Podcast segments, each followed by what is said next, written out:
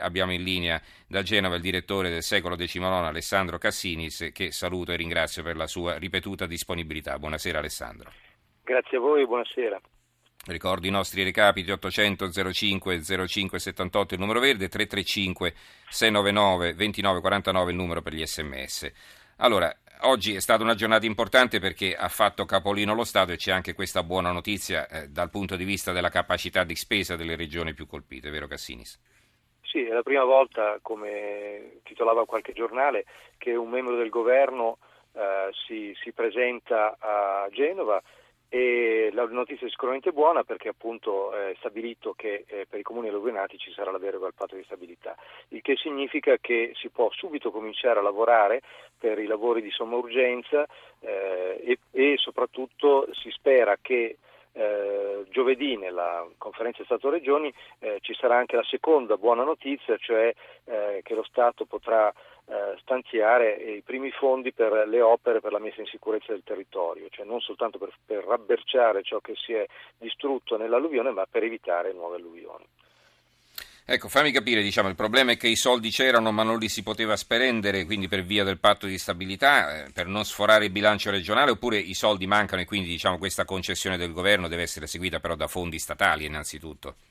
Sì, esattamente. Eh, i, I, sindaci non possono spendere più del 3% del loro bilancio e quindi esattamente come prevede poi il patto di stabilità mm-hmm. europeo. Eh, in questo caso invece c'è una, una, deroga soltanto per i comuni alluvionati, ovviamente bisogna aspettare che eh, ci sia un elenco ufficiale dei comuni alluvionati in base ai danni che hanno avuto, eh, però già ieri il eh, Presidente della Regione eh, Burlando che ha fatto una prima ricognizione eh, nei paesi eh, danneggiati dall'ultimo, eh, dall'ultimo bifragio ha eh, suggerito ai sindaci di cominciare i lavori perché eventualmente potrebbero poi essere pagati con le accise regionali. Insomma, l'importante è aprire subito dei cantieri, altrimenti ci sono eh, strade dove non possono più passare gli scuolabus, eh, ci sono paesi isolati, ci sono 300 eh, eh, case isolate nella, sol- soltanto nel territorio del comune di Genova. Mm-hmm. Eh, oltre a c'è un centinaio circa di case totalmente perse, quindi ci sono numerosissime persone che eh, devono trovare alloggio e infrastrutture danneggiate. Eh, prima si fa meglio è, ecco, eh, ed è importante questo passaggio. Allora, volevo dar lettura di questa bella lettera che pubblicate voi a pagina 3. Eh, fate in modo che i miei non siano morti in vano. Una lettera eh, scritta da Enza Armenise, la figlia eh, dei due morti sepolti dal fango a Leivi Abbiamo avuto, ricorderete forse la scorsa settimana, anche con noi il sindaco di questa cittadina dell'entroterra. E scrive Enza, in ricordo di mamma e papà, sono a casa mia oggi, un piccolo paesino della provincia di Pavia, il sole splende, il primo pensiero va alla mia mamma, con la quale facevo lunghe chiacchierate la domenica perché gli impegni familiari e lavorativi mi consentivano solo telefonate brevi durante la settimana ma i miei genitori non, sono, non, ci sono più, se ne sono andati insieme lunedì sera nel più tragico dei modi, travolti dalla collina che a loro tanto piaceva perché li faceva stare al fresco durante il periodo estivo. In via Gazzo, al posto della casa di mamma e papà, c'è solo un cumulo di macerie.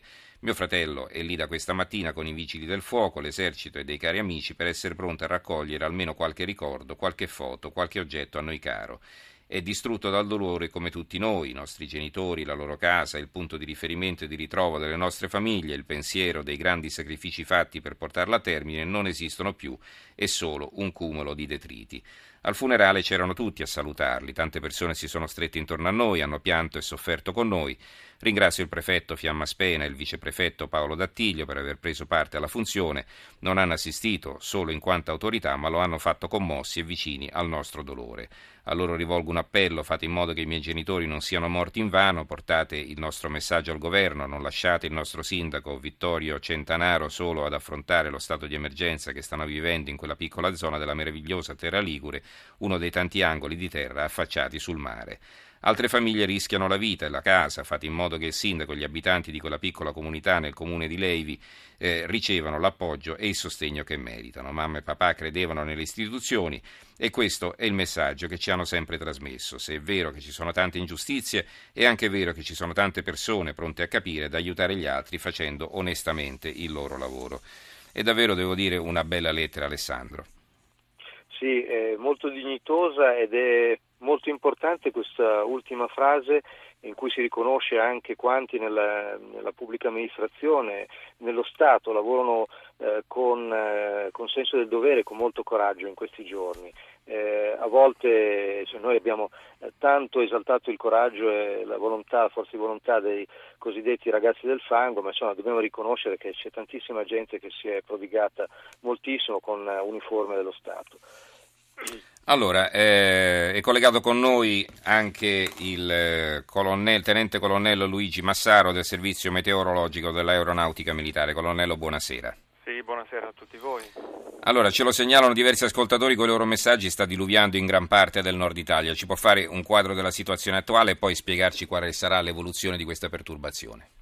La perturbazione interessa ancora il nord, l'attenzione comunque si sposta al settore orientale, Friuli, il Veneto il Trentino Alto Adige, il miglioramento già in atto sul Piemonte, Liguria, Valle d'Aosta, mm, miglioramento che si farà strada gradualmente nella giornata di domani, quindi già nel corso della notte e del mattino, avremo una generale attenuazione della nuvolosità e dei fenomeni. Come dicevo, il nord-est rimane al momento ancora con l'attenzione per le piogge ancora insistenti, il centro Toscana è ancora con locali temporali, anche se qui il sistema frontale ormai è transitato, rimane una variabilità localmente che potrà dare origine a fenomeni localmente intensi. E poi al sud ancora la Campania Altra regione dove il peggioramento adesso è già in arrivo e prossimo, sta già interessando quest'area con fenomeni localmente intensi ancora previsti nel corso della notte e della prima parte di domani, quindi la mattinata. Uh-huh. Comunque in contesto generale di miglioramento, se vogliamo generalizzare un po' sul nostro paese, per cui eh, il, il, sistema frontale trasla verso levante, quindi mh, gradualmente. Ma ci saranno alcuni, alcuni giorni di tregua, no? mi pare di capire. Sì, eh, diciamo anche di più, possiamo spingerci fino al fine settimana prossimo, quindi mm-hmm. rimarrà una situazione ormai alle Una decina spalle. di giorni mm-hmm, tranquilli. Sì, mm-hmm. sì. Quindi, e insomma, è il momento di darsi da fare. Eh, per... Eh, direi di sì, eh, certo. opportunità un po' tutti ecco, per... Eh, eh non bisogna assolutamente perdere tempo. Certo. Ringrazio il colonnello Luigi Massaro del servizio meteorologico dell'aeronautica militare. Grazie e buonanotte colonnello. Abbiamo due telefonate in linea. Alessandro ti prego di restare con noi per magari anche poter rispondere ai nostri ascoltatori. Francesco dalla provincia di Padova, buonasera. Buonasera a lei e anche al suo ospite, grazie dell'opportunità. Eh, questo dimostra che la radio ancora una volta è, lo strumento dove i cittadini si possono avvicinare allo Stato anche tramite la radio.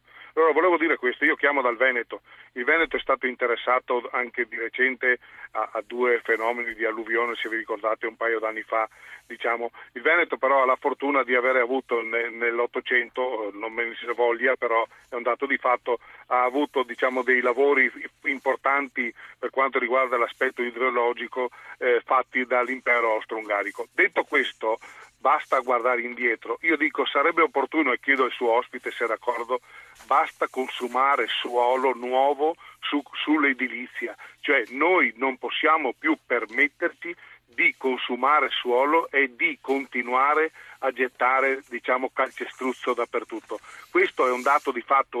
Altri, altri paesi del nord Europa sono anni che hanno diciamo, cambiato l'aspetto dell'edificabilità, vanno mm-hmm. sulla ristrutturazione. Anche l'Italia deve partire da questo dato di fatto e non solo nei momenti di emotività. Grazie, Grazie Francesco. Grazie Francesco. Sentiamo anche Donato da Avellino, buonasera. Sì, buonasera. Prego. Eh, innanzitutto se poteva interessarvi volevo aggiornarvi in diretta, visto che mi trovo sì, in campagna, no. sentivo il tenente colonnello. Eh, per fortuna in questo momento c'è un vento fortissimo ma non sta piovendo, insomma speriamo mm. che non tocchi la stessa brutta sorte che è toccata ai nostri Sembra di no, fratelli, insomma, dovrebbe piovere ma non certo in quel modo. Prego.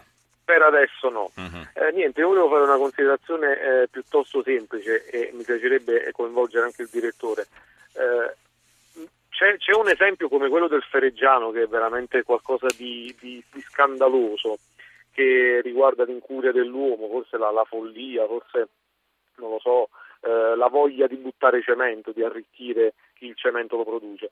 Però io ho notato, nonostante eh, sia giovanissimo, perché mh, ho, ho, solo 30 anni, però ehm, ho notato che eh, la situazione climatica è molto cambiata, cioè in questo momento da me ci sono 16 gradi, ma è il 18 novembre. Io nonostante abbia solo 30 anni non ricordo qualcosa del genere. Siamo sicuri che è colpa solo della follia umana? Oppure forse c'è anche eh, qualcosa che sta cambiando e che forse dovremmo iniziare a essere un poco più realistici e forse meno populisti? semplicemente questo. Bene, grazie Donato, grazie. grazie. per il suo intervento. Allora, Alessandro Cassinis, direttore del secolo XIX, proviamo a rispondere agli ascoltatori e poi ti lasciamo al tuo lavoro. Prego. Sì, uh, Francesco voglio dire che sono assolutamente d'accordo e vorrei citare un mio grande concittadino, l'architetto Renzo Piano, che da molti anni predica eh, la lezione è che bisogna costruire sul costruito, bisogna rammendare le periferie, bisogna ristrutturare. Ha presentato per Genova un progetto che non prevede aumento di cubature ma anzi una diminuzione delle cubature, questo sul fronte mare del porto e eh, i, i, suoi, i, suoi, progetti sono tutti basati su questo. Io credo molto in questo. Abbiamo costruito abbastanza, non bisogna più occupare suolo. Invece a Donato devo dire eh, sì, sicuramente c'è eh, un fattore climatico che sta, almeno secondo gli esperti, poi anche loro si dividono, eh, che sta peggiorando eh, la situazione di alcune zone, come per esempio la Liguria, che sono eh, strisce di terra molto strette fra il mare e eh, colline che si, che si alzano rapidamente eh, in quota. Quindi eh, proprio qui su queste strisce molto strette eh, che queste, questo clima che da Mediterraneo sta diventando monsonico fa i peggiori danni. Eh, che sia colpa dell'antropizzazione, cioè del, eh, con consumi esagerati, di inquinamento esagerato, quindi il riscaldamento globale causato anche da, dal suo, dall'uomo, ce lo dicono gli esperti, io eh, non, non, sono sicurissimo di questo, mm-hmm. anche perché le serie storiche... Sono anche divisi, sono... sì, certo, comunque. Mm-hmm. Comunque effettivamente sì. ci dobbiamo preoccupare anche del clima che stiamo cambiando. Benissimo, allora grazie a Alessandro Cassinis, direttore del secolo XIX e buonanotte. Grazie a voi, buonanotte. Allora, eh, ricordo fra l'altro anche la piena del Po che ha costretto un migliaio di persone a abbandonare le loro case, adesso la piena sta passando proprio in queste ore dalle parti di Cremona.